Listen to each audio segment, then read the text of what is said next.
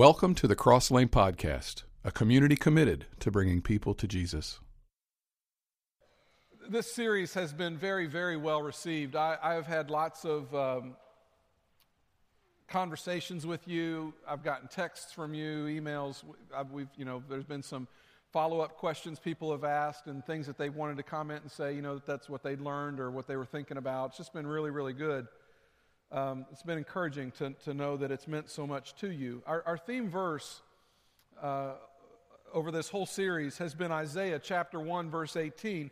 Come now, let us settle this matter, says the Lord. In other words, let's be done with it once and for all. Okay, let's just get get it done. Though your sins are like scarlet, even though your past is tainted red, you feel like you're, you're bleeding, you're just in a bad place, bad condition.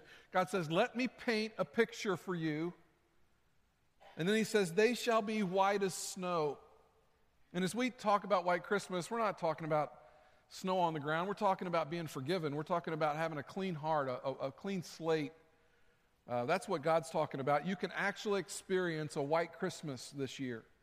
Though they are red as crimson, they shall be like wool. God says, I have the ability to make everything in your world white again. White Christmas. He says, white as wool. And then he adds this little phrase, and we've been making a point to highlight this if you are willing and obedient. God says, you know, you're not going to feel like doing it, but if you will are willing and if you'll be obedient, um, you're not going to feel like what I'm offering, but if you will, it'll make a big difference. Now, I would go so far as to say that none of what we're sharing in this series is stuff that you would say, well, that's easy. I can do that. I mean, that's not any problem. Sure, I could do that. No. You're not going to want to do this stuff. This is not easy stuff. This is counterintuitive. This is countercultural. We don't, we don't want to hear these things. This is hard to hear. This choice, it takes a choice to obey God. And if you want a new life and new things in that life, and you want a life that's white and right, it's not going to be achieved with your current level of thinking. Your thinking has to change. It's going to take some believing and buying into some God type ideas. You know, in week one, we talked about the snow globe, and we, we that, you know, that we don't just have to dream of a white Christmas. The song starts off, I'm dreaming of a white Christmas. No, we talked about the snow globe. You can get inside that world. You don't just have to look at it from the outside and go, boy, I wish I lived in a place like that. No, you can get there. You got to choose to do the things that God wants you to do. But if you'll do the God type things, it can make a difference. And if there have been people who have abused you or mis treated you or hurt you or stolen from you, God comes along and says, Pray for them. God comes along and says, Bless them. That means speak well of them. That's not intuitive. That's very counterintuitive. That, that does not come naturally. You know, we, we want to hurt people that do stuff like that to us. God says, No, I want you to do good to them. We don't want to hear that. Who, who wants to do good to somebody that hurt you? We, we think, you know, that's impossible. And in our own thinking, you're probably right. But if you try it, you will find out that God's way works if you will obey Him. And then last week I gave you this one idea, and I promised that if you would implement this, it would bring you success in your relationships. And that is that if you're going to make a choice when people are just being nasty and, and, and you know, they're, they're not being good to you, you're just going to have to choose to see them differently. You're going to have to see them the way Jesus saw people, and you're going to have to do what Jesus did. When Jesus is stretched out, pinned to a cross, he actually had the ability to look at the people who had done that to him and pray the prayer, Lord, forgive them. They don't know what they're doing. To which we would say, Yes, they do know what they're doing. They stretched your arms out and nailed it to wood. Of course they know what they're doing. Yeah, I know they do. But you're going to have to choose to believe that they really don't. I think that's what Jesus would say to us. You got to you got to look past it. You got to you got to think the best about people. You have to believe the best about people. Now let me let me just tell you something about that before you you, you try to do that. If you're going to believe the best about people, here's what you need to understand. You're going to get burned. All right, you're going to believe the best about somebody. They're going to let you down. It's not going to go well, and you're going to you're going to be tempted to be jaded closed off. I'm never trusting again. I'm never going to believe the best about somebody again. But you're robbing yourself of deep, rich relationships when you don't believe the best about people. And God saw us through different eyes. And every time you do that, every time you're able to see through God's eyes, see through the eyes of Jesus and forgive people and love people, you're going to have a white Christmas. Jesus modeled that truth for us as he hung on the cross bleeding for you and me. Now, it's inevitable anytime we start talking about forgiveness, there are protests.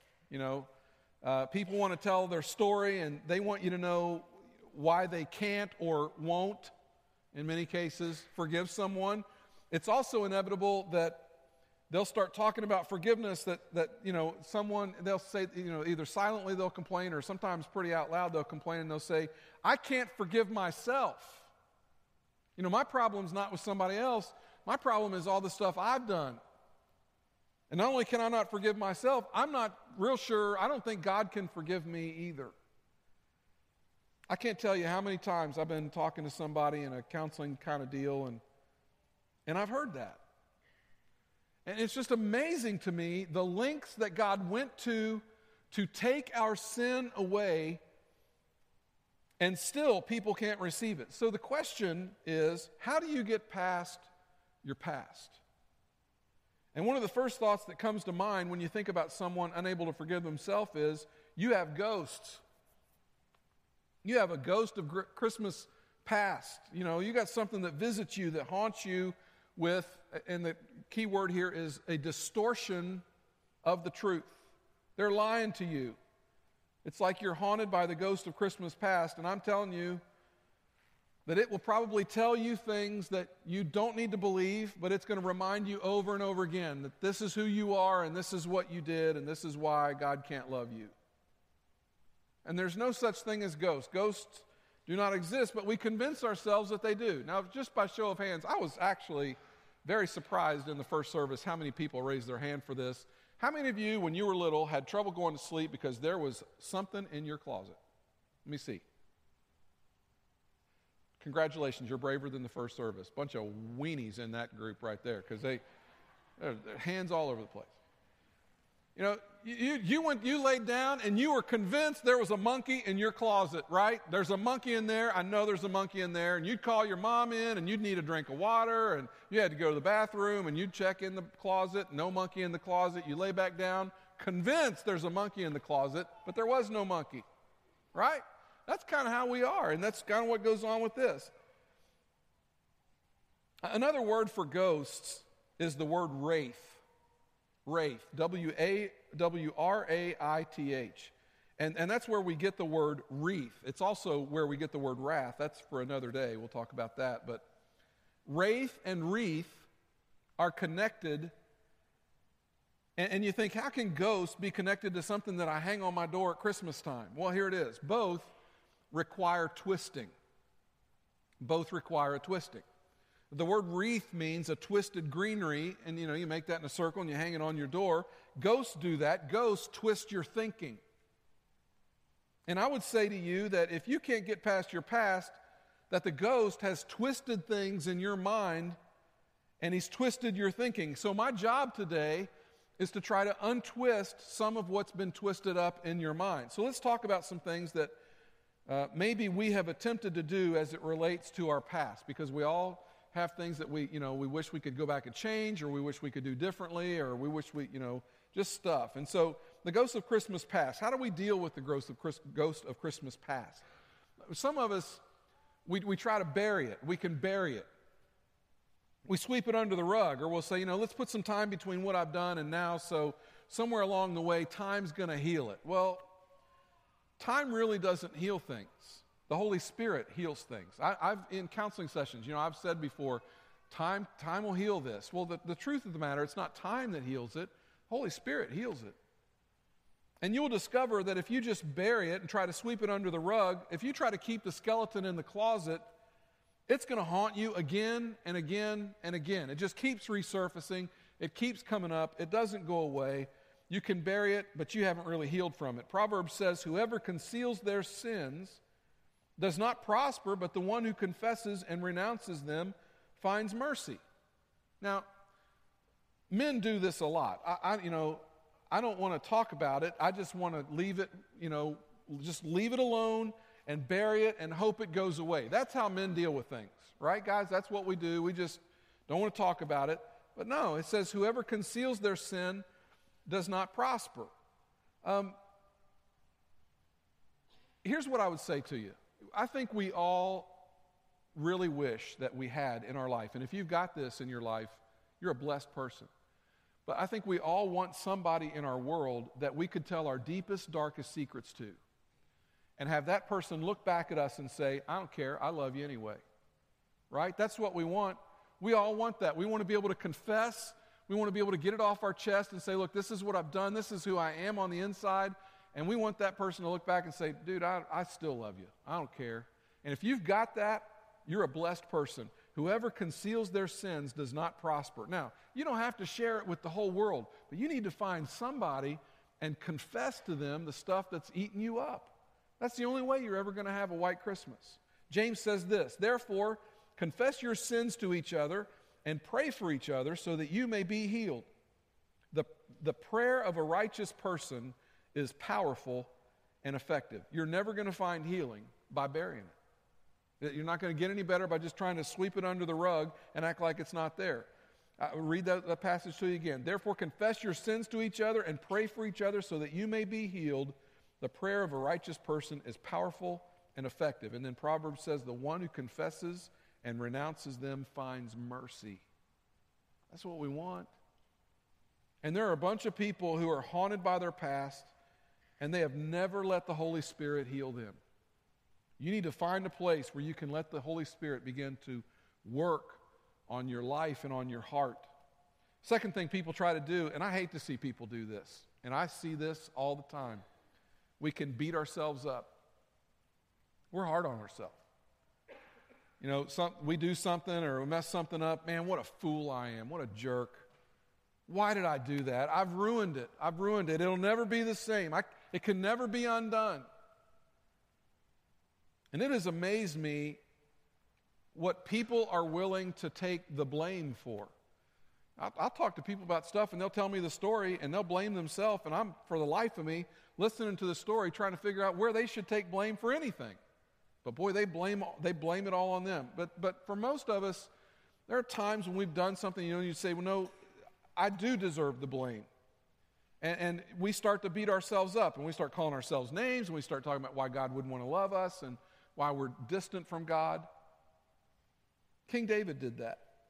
King David is famous for his writings in the Psalms. And David, I don't know if you know this, but David had a past.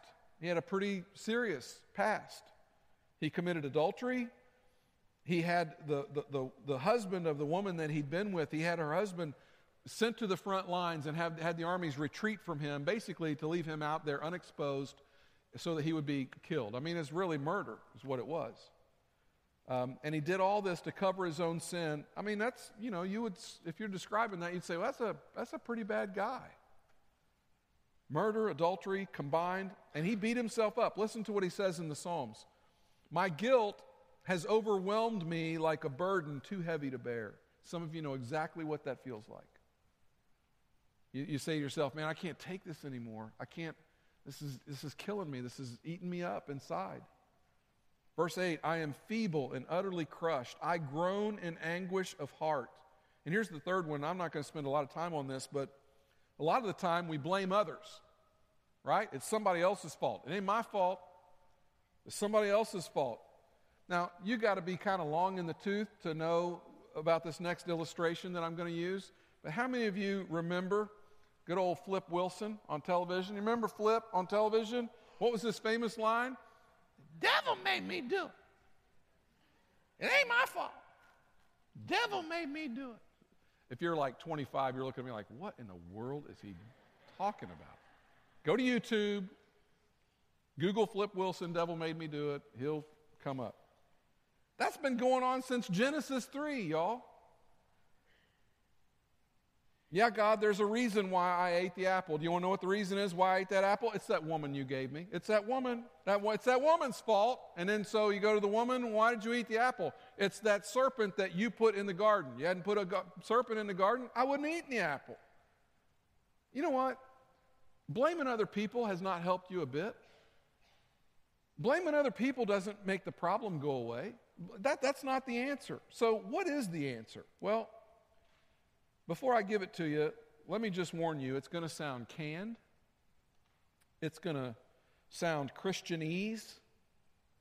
It's going to sound like a phrase that a preacher would use in a sermon on forgiveness.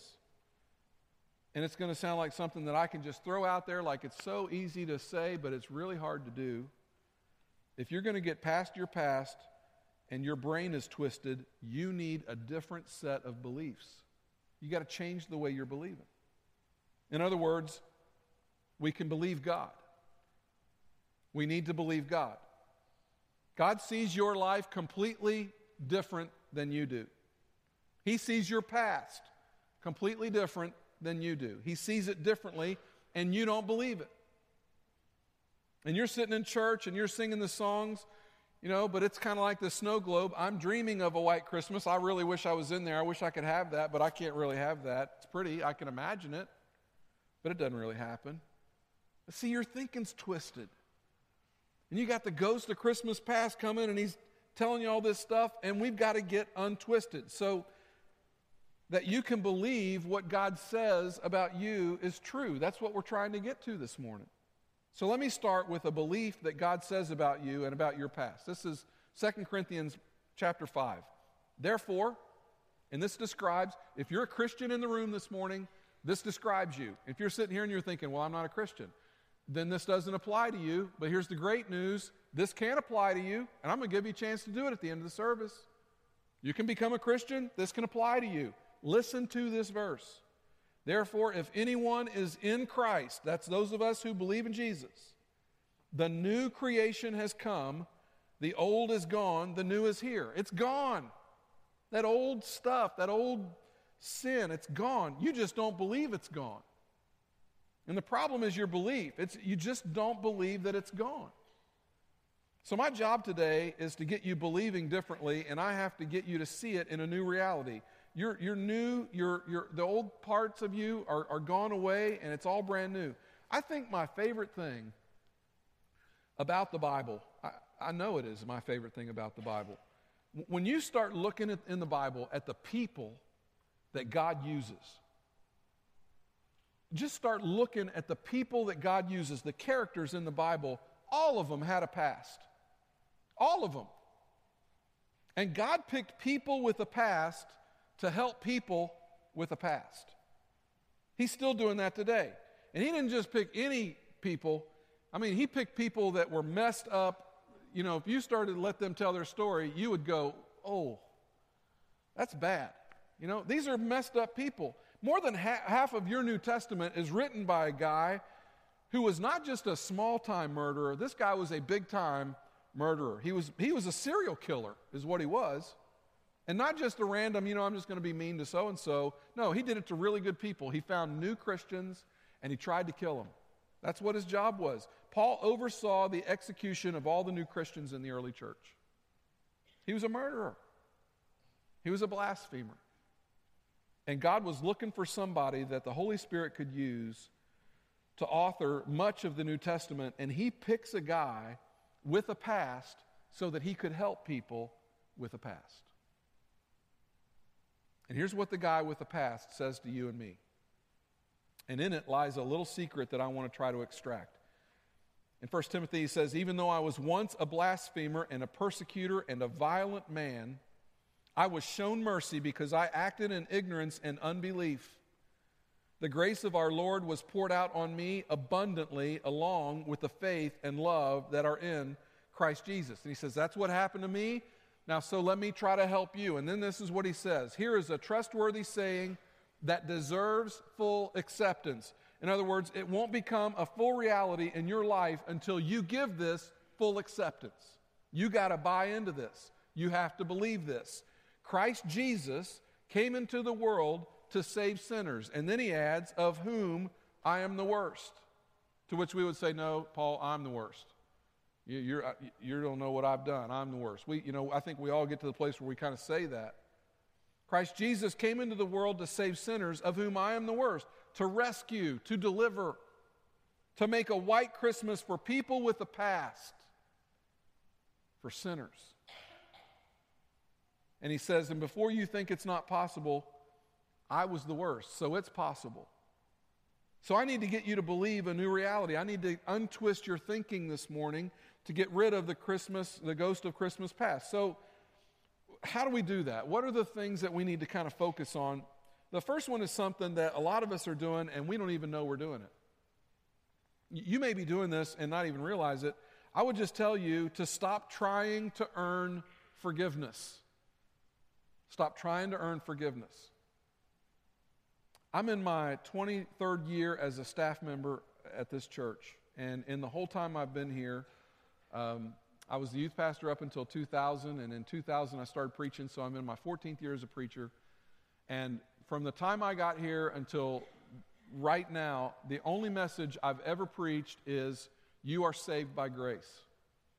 You are saved by grace. You didn't do anything to get saved. You can't do anything to get unsaved. God did it for you. It's God's riches at our expense. You know, it's all that stuff. You're saved by grace. I've, I've never wavered from that message. That's all I've ever preached. Jesus died for your sins. He took all of that on himself so that you would not have to bear the penalty of your sin. You wouldn't have to bear the punishment. You wouldn't have the burden of your sin. And there are still people thinking that God is like a naughty and nice list kind of God. And he's kind of like God Santa Claus, right? That he keeps a list and in fact, if we could rewrite the old Christmas song, we would, and it would sound like this Well, you better watch out. You better not cry. You better not pout. I'm telling you why. You are gonna go to hell. That, that's how we would write the song. Because he's making a list, checking it twice, and I don't have any more fun stuff to add on to the end of it. That's all I got. But so here's how it played out today for you in church, maybe while you've been here. And there's that song that the band was doing. And by the way, is our band does our band not rock your socks off? You know, the band is just wailing and and and something that you really like that you're hearing and you're just getting all caught up in it. And right when you're just ready to burst forth with all this praise and worship and God's just going crazy in your heart and your spirit and goes to Christmas past. Oh, you better watch out. Who are you? And what do you think you're doing? You know you're not like the rest of these people. And you know that you can't sing these songs. You know better than that. You're not any good. Look at what you did this week. You can't do that. And then we, st- we hear that. Oh, yeah, I'm on the naughty list. I can't worship. I can't love God. God doesn't want to hear from me. And I certainly can't expect God to love me. I heard a, a dad tell this story on his youngest son. He, he, he came up to me and said, Dad, I, I know there's not a naughty or a nice list, but am I nice? He's like, he, just to make sure. He wanted to make sure. He didn't. He hoped it wasn't tied to some kind of list, he, but he kind of thought maybe his behavior had something to do with it. We, you know, we double checking things. It's amazing to me the number of people who still think God is weighing everything out. That, that God has the scales and everything is on a scale and He's balancing it all out. Can I just tell you? The scale got put away when the cross came out. We don't worry about that anymore. Here's the, the bigger implication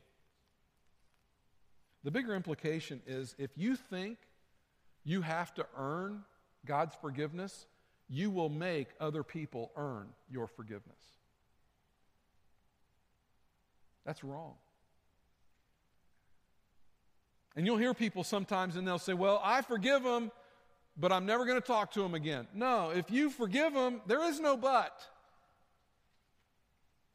If you ever start putting yourself in a position where you feel like you've got to earn God's forgiveness, you're going to make everybody else in your world that you need to forgive, you're going to make them earn your forgiveness. And a lot of the reason why a lot of us are having trouble with forgiveness isn't because of the incident, it's because you've never received God's total free gift of forgiveness for you. It's free. And it's true at the root of all unforgiveness is unbelief. You have forgotten that God rescued you. And a lot of us, a lot of us just flat out don't understand the gospel. Now, I don't know what you've been doing for the last 20 minutes. If you've been sleeping, I hope it was good because I don't want to be responsible for bad sleep. So if you've been sleeping, great, but wake up because I'm about to say something that you need to hear. This is the most important thing I could ever say from this stage. I don't want you to miss it. I don't want you to misunderstand, okay? Lock in with me. Just give me two minutes. Jesus came. This is the gospel. Jesus came to save sinners, and I'll say it this way all of your sin. All of your sin has been paid for. All of it. Every sin you've committed, every sin you commit today, and I guarantee you, I'm about to make a statement. Somebody in the room is going to think to themselves, that cannot be true. It's true. Every sin you've ever committed, every sin you will commit today, every sin you will ever commit in your life, if you're a Christian, is forgiven. That's weak sauce, is what that is. That is weak sauce. Give me a solid amen. amen. There you go. Now, if you're not a Christian, you can't say that. If you're not a Christian, you haven't been forgiven. That's what we're talking about. You can be forgiven. It's easy for you to be forgiven. It wasn't easy for Jesus to give it to you. He went to a cross to give it to you. But you can be forgiven today, and I'm going to give you the chance at the end of the service. But this is the good news. If you're a Christian, every sin you've ever committed, every sin you commit today, and every sin you ever will commit is forgiven. Now, the minute I say that, somebody in the crowd with a religious mind is thinking to themselves, Brett, you can't tell them that. If you tell them that, they're going to go do bad stuff.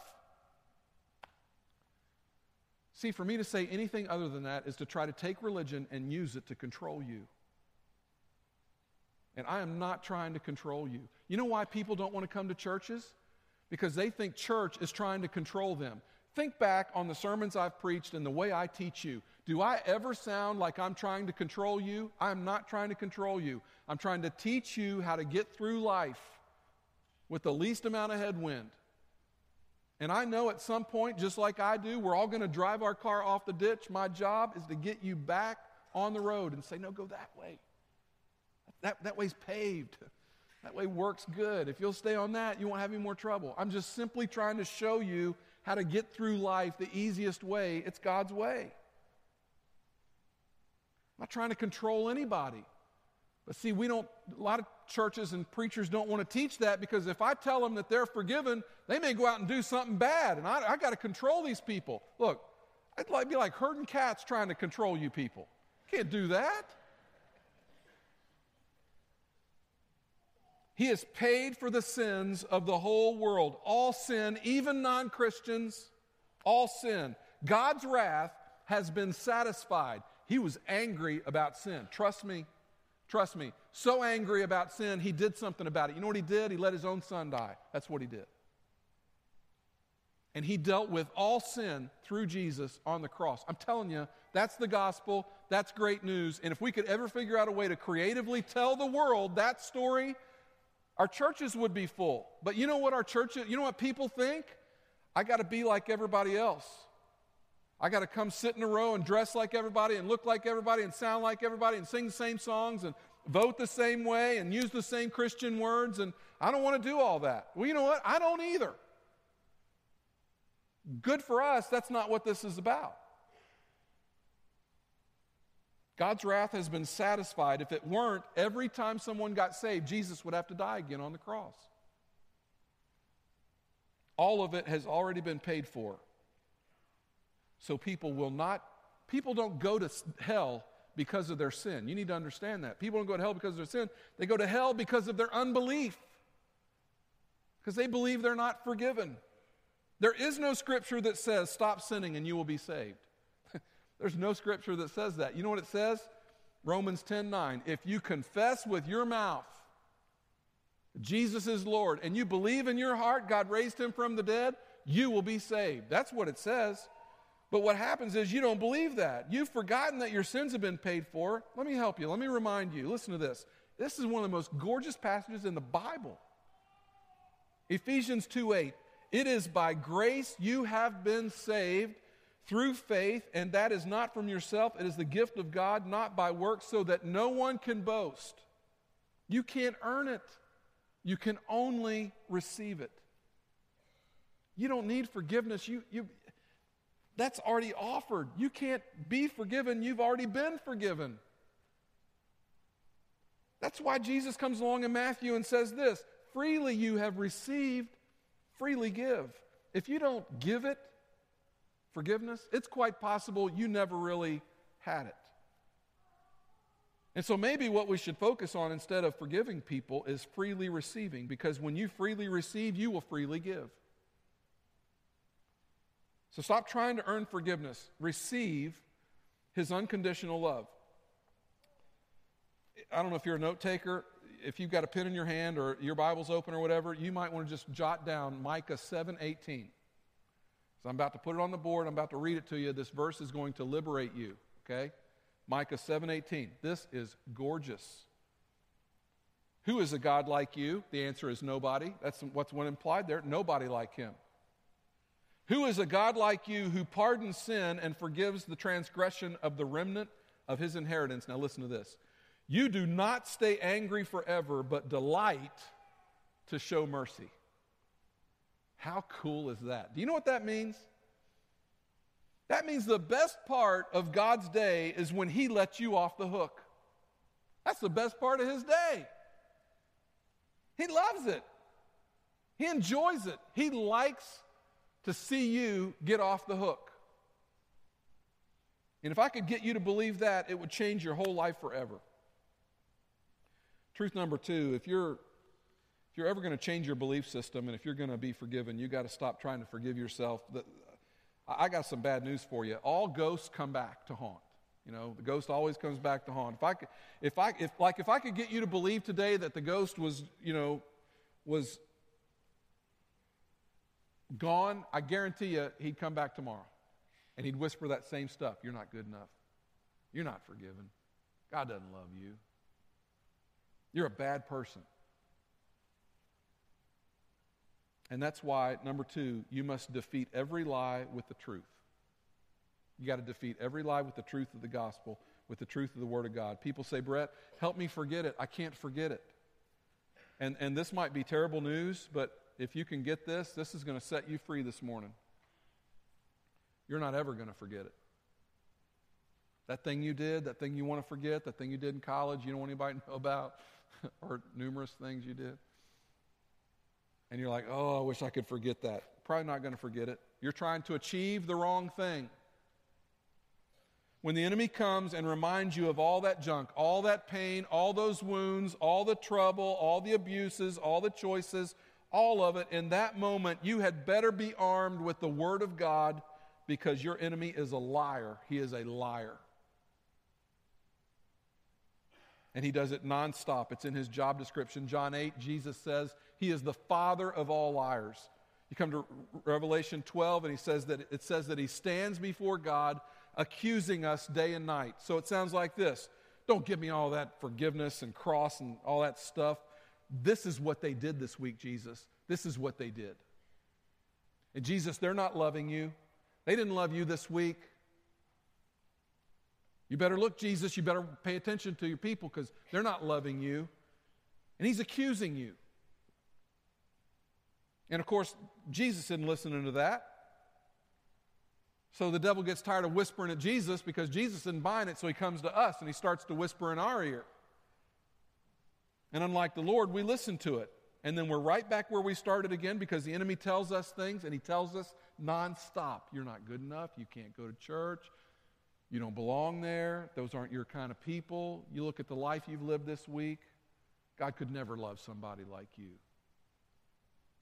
And I'm telling you, you better be armed with one thing if you want to defeat the enemy, and that is the Word of God. Read it every day, and when the devil comes and starts accusing you, you whip out the Word of God and you go to 1 Corinthians 1.30. Listen to this. Christ made us right with God. He made us pure. You say, I'm not pure. Yes, you are and holy and freed us from sin. You say, you know, I know I was wrong, but with God, I, I can say that He makes me pure and He makes me righteous. If you're new to church and that word, you don't know what it means, righteous. Right standing with God. That's what it means. He makes you have a right standing with God. Another word we use a lot is the word justified. He justifies me, and you hear that and you go, man, I don't know what that means. Let me break it down for you. It's real easy. It, he, when He justifies you, it's just as if I'd never sinned. That's what that Bible's telling you. And you just have to say, it, listen, the Lord's made it just as if I'd never sinned. Devil, you're lying to me. Now, I need to correct something that I said a couple of weeks ago. You know, I learned right along with you. And for the longest time, I believed, um, I believed that God forgot our sin. Because I even said that a couple of weeks ago. I said, you know, God forgets our sin. Fact of the matter is, that's really not true. We, we say, you know, I want to be like God and forget my sin. Well, here's the, here's the thing the Bible never says that God forgives our sin or forgets our sin. What the Bible says in Hebrews, this is what the Bible says God remembers our sin no more. In other words, the word remember there means he refuses to bring it back up. He doesn't bring it back up anymore. If God forgot it, God would not be omniscient. God is omniscient. He knows all things. He can't forget things. So what God chooses to do is he says, "You know, I'm just I'm not going to bring it up anymore." So what he does, every time the enemy accuses, he just remembers it no more. And so, if you want to be like God, you need to take a, a, page out of his book. You need to make the choice to remember it no more. And the only way to do that that I know of is to be armed with the Word of God. Now, let me say something to the ladies in the room. Ladies, y'all have amazing memories. Okay? I'm talking world class athlete memory. A husband can be in a discussion with his wife, and it's a big one, right? It's like one of the big ones. And she will say, Well, you said, and he'll say, I didn't say that. Yes, you did. No, I'm telling you, I didn't say that. And she'll say, Yes, you did, August 8th, 1994. It was 10:30 in the morning, and you said, and we're just floored. Oh my goodness. Come on, man, help me out. We need a rule, right? We need a rule seven days. Ladies, you got to use current stuff, right? you got to use current stuff. Drag us back to 1994 and hold us to something we said in 1994. It's an amazing gift, and we love you for it because you remember the presents. You know how to get, you know, you remember, you remember that the dog needs shots. You remember that our kids need to be fed. You remember all that stuff. We don't always remember, but you do, and it makes you amazing. Ladies, you're, you're amazing. But can I just, a word from your pastor here for a minute? Just get over it. Move on. Let it go. So you got to stop trying to earn forgiveness. You are already forgiven. Stop it. I'm, okay, I'm going to teach you something, and you're going to be tempted to argue with me, but you need to hear this. What would you say if I told you I don't ever ask God to forgive me? That sounds weird, doesn't it? I'm the only guy that I've ever heard talk this way, so I could be completely washed up, but I, I believe the Bible backs this up. I told you a few minutes ago that Jesus died for every sin you've ever committed, and he's died for every sin that you're ever going to commit. That when Jesus died on the cross, he died one time for your sin. Right? So that means that I am forgiven forever for things that I haven't even done yet. Now, you could say, well, that's a dangerous thing to say to people. Yeah, it is if you're going to be immature and just go do whatever you want and say, well, I'll just, I'm forgiven. I mean, that's like looking at Jesus hanging on the cross and saying, I don't care how much it hurts, I'm going to do, do what I want to do. You would never do that. But I don't ask God to forgive me. Hear me. I am already forgiven. So you say, well, Brett, how, I mean, you sin, right? Oh, yeah. Oh, yeah. So, Brett, how do you deal with God? How do you pray? What do you, how do you confess sin? What does it sound like? Here's a typical prayer for me God, you saw me this morning. You saw what I did when that guy pulled out in front of me and honked his horn and waved his fist. And you know how I wanted to slam it up into drive and chase him down and rip his arm off and beat him to death with it. You know. You, you saw me make fists, and you know what kind of gang signs I was wanting to flash as he drove by. You know what's in my heart. God, it's in my heart. This is who I am. I'm trying to change it, and it's hard. The only way it's ever going to change is I need your help to change it. But here's what I know, God. I know this. I know, I know it was sin what I did this morning. I know it was sin what I felt, and I know that I'm forgiven. Thank you that I'm forgiven. Praise God that I'm forgiven. And when you live your life from a position of being forgiven, all the pressure goes off of you. Christians are loaded up with pressure. If you just live like a forgiven person, it changes everything. I'm preaching really good right now. I just want you to know I'm preaching really good right now. Okay, number two, you better be armed because the, the ghost is going to come back. Right? The ghost is going to come back. It'll happen at the end of the day. It'll come back tomorrow. It's going to keep happening. What you need to do is you need to be armed with the Bible and you need to read it in first person. Let me show you what I mean. Here's that First Corinthians verse. I'm going to read it in first person. Christ made me, Brett Wilson, right with God. He made Brett pure and holy, and he freed Brett from sin. You quote that enough to the ghost, and the ghost will go somewhere else. Here's the third one. If you're haunted by the ghost of Christmas past and you really can't get over it, you say, Brett, you just don't know how bad it was. You just don't know what I've done. You don't know. I'm telling you, something that will heal you if you'll use it, let God use the situation. In other words, allow God to turn it around for good. God doesn't create the bad stuff, but when the bad stuff happens, He has this unique ability to turn around and use it for good. I, I can't even tell you how many times I've taken mistakes and just flat out sin or darkness or times in my life that have just been awful, the parts of life where I haven't smiled, you know, and I'm like, God, how in the world could you use this? And I'll run across somebody in a different situation and I'll be able to share what I've learned through my pain. Have you lost someone close to you? Use it to help someone who's lost someone close to them. Have you been through a horrible childhood? Use it to help someone who's been through a horrible childhood. Have you been jacked up in alcohol or drugs or something and you're like, man, how, do, how could God ever use that? Find somebody that's jacked up on that stuff and help them. Here's Paul. Murdered Christians, God's now trying to use him of all things to plant churches. This murderer, God's going to try to use him to plant churches. And you know, he had to be haunted by his past because he kept saying things like this I've got to forget the things that are behind and I've got to press on. They keep coming up. I can't forget them. There's no doubt. There's no doubt Paul is dealing with his sin life. He's struggling with it. He keeps quoting stuff. Read Romans 7. He's struggling with it. Then you come to Romans 8. Listen how beautiful. There is no condemnation. If you're a Christian in the room this morning, this verse applies to you. If you're not a Christian, it can apply to you, but you've got to come to Christ.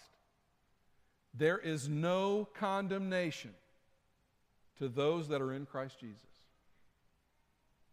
I better remind myself of that. Romans 8 comes along, and we know that in all things God works for the good to those who love Him, who have been called according to His purpose. I want to wrap everything up, this whole series, talking about Joseph.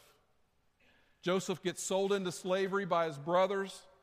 They think they've sold him, they think they'll never see him again. He's off to Potiphar's house, and in Potiphar's house, he gets lied to and lied about.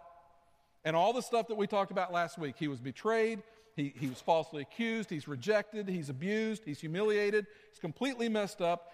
He ends up rescuing Egypt. He has a dream, and in the dream, the dream tells him to gather food because there's going to be a famine. Sure enough, there's a famine, everybody needs food, and they're all coming to Egypt to buy grain. His brothers who sold him into slavery come to Egypt to get their grain. The brother they think is long gone and they discover that their brother is now in charge in Egypt, and they go, He is going to kill us. And in Genesis 50, this is what we read You, and we would put in there the devil, intended to harm me, but God intended it for good to accomplish what is now being done the saving of many lives. You thought you were going to kill me. Guess what? It led to the salvation of not only you, but a salvation of many, many people. You got to get past your past. And to do that, you have to believe what God says about you. You are clean. I don't care what you did. If you're in Christ, you're a new creature, and you've got a clean slate, white Christmas, you have been forgiven. You don't need forgiveness, you need to receive forgiveness. If I could summarize this whole series, I would use one guy, I would use one verse. There's a guy in the Bible named Abraham. And if you don't know much about Abraham, he believed God, but a lot of Abraham's life was messed up. He was not a good guy sometimes. But the Bible says he believed God.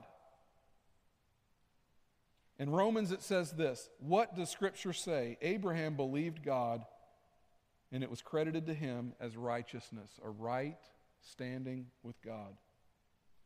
You don't need forgiveness, you need faith. You need to believe what happened on the cross happened for you. And you need to believe that you are forgiven. If you're in Christ, you are forgiven. And, and if you've been forgiven, you need to be forgiving. And if you've listened to this sermon and you thought, man, this isn't what I've always heard when I went to church, I'm telling you, you can be clean. White Christmas for you. And you can look at your life and say, man, I want to live a forgiven life. Okay, then come on. Yeah, but I'm not good enough. It has nothing to do with how good you are. It has nothing to do with how good you are. It has everything to do with how good Jesus is. It has everything to do with him dying on the cross to save you. And you have been forgiven The Question is, are you going to receive the best Christmas present you've ever been given, and that is forgiveness? Choice is yours. You can walk out of here today and live an unforgiven life. My question to you is, why in the world would you ever do that? So if that's something you want to talk about, track me down, track down a Christian, tell him you want to talk about it, tell him you want to be forgiven. We'd love to do that with you. Let's pray together. God, We want a white Christmas. We want to thank you for giving it to us through Jesus. We are forgiven. Help us to live like we're forgiven. Help us to be grateful people. And Father, part of that is that because we've been forgiven, we now forgive other people. And Lord, for the person in the room that thinks that being a Christian is about saying all the right words or, you know, dressing up or whatever, help them to see that it's not about any of that stuff, that it's simply about receiving a gift of forgiveness, a gift that you went to great lengths to give us. You were so mad at sin, you sent Jesus to die on a cross. That's pretty serious. But praise God. Hallelujah. We are saved. And God, when we extend forgiveness, may we do it with all grace and if we should be so fortunate that someone would forgive us, would we receive it with grace? Would we be Jesus? Father, I pray for everyone in the room this morning as we travel all over the place coming up this week. It's going to be a good week. And for some, it's going to be really lonely and it's going to be hard. Father, my prayer is that you would be what every single person in this room needs you to be, and I know you will. So, more than asking you, I'm thanking you in advance for being the great God you are. We love you. It's in Christ's name we pray.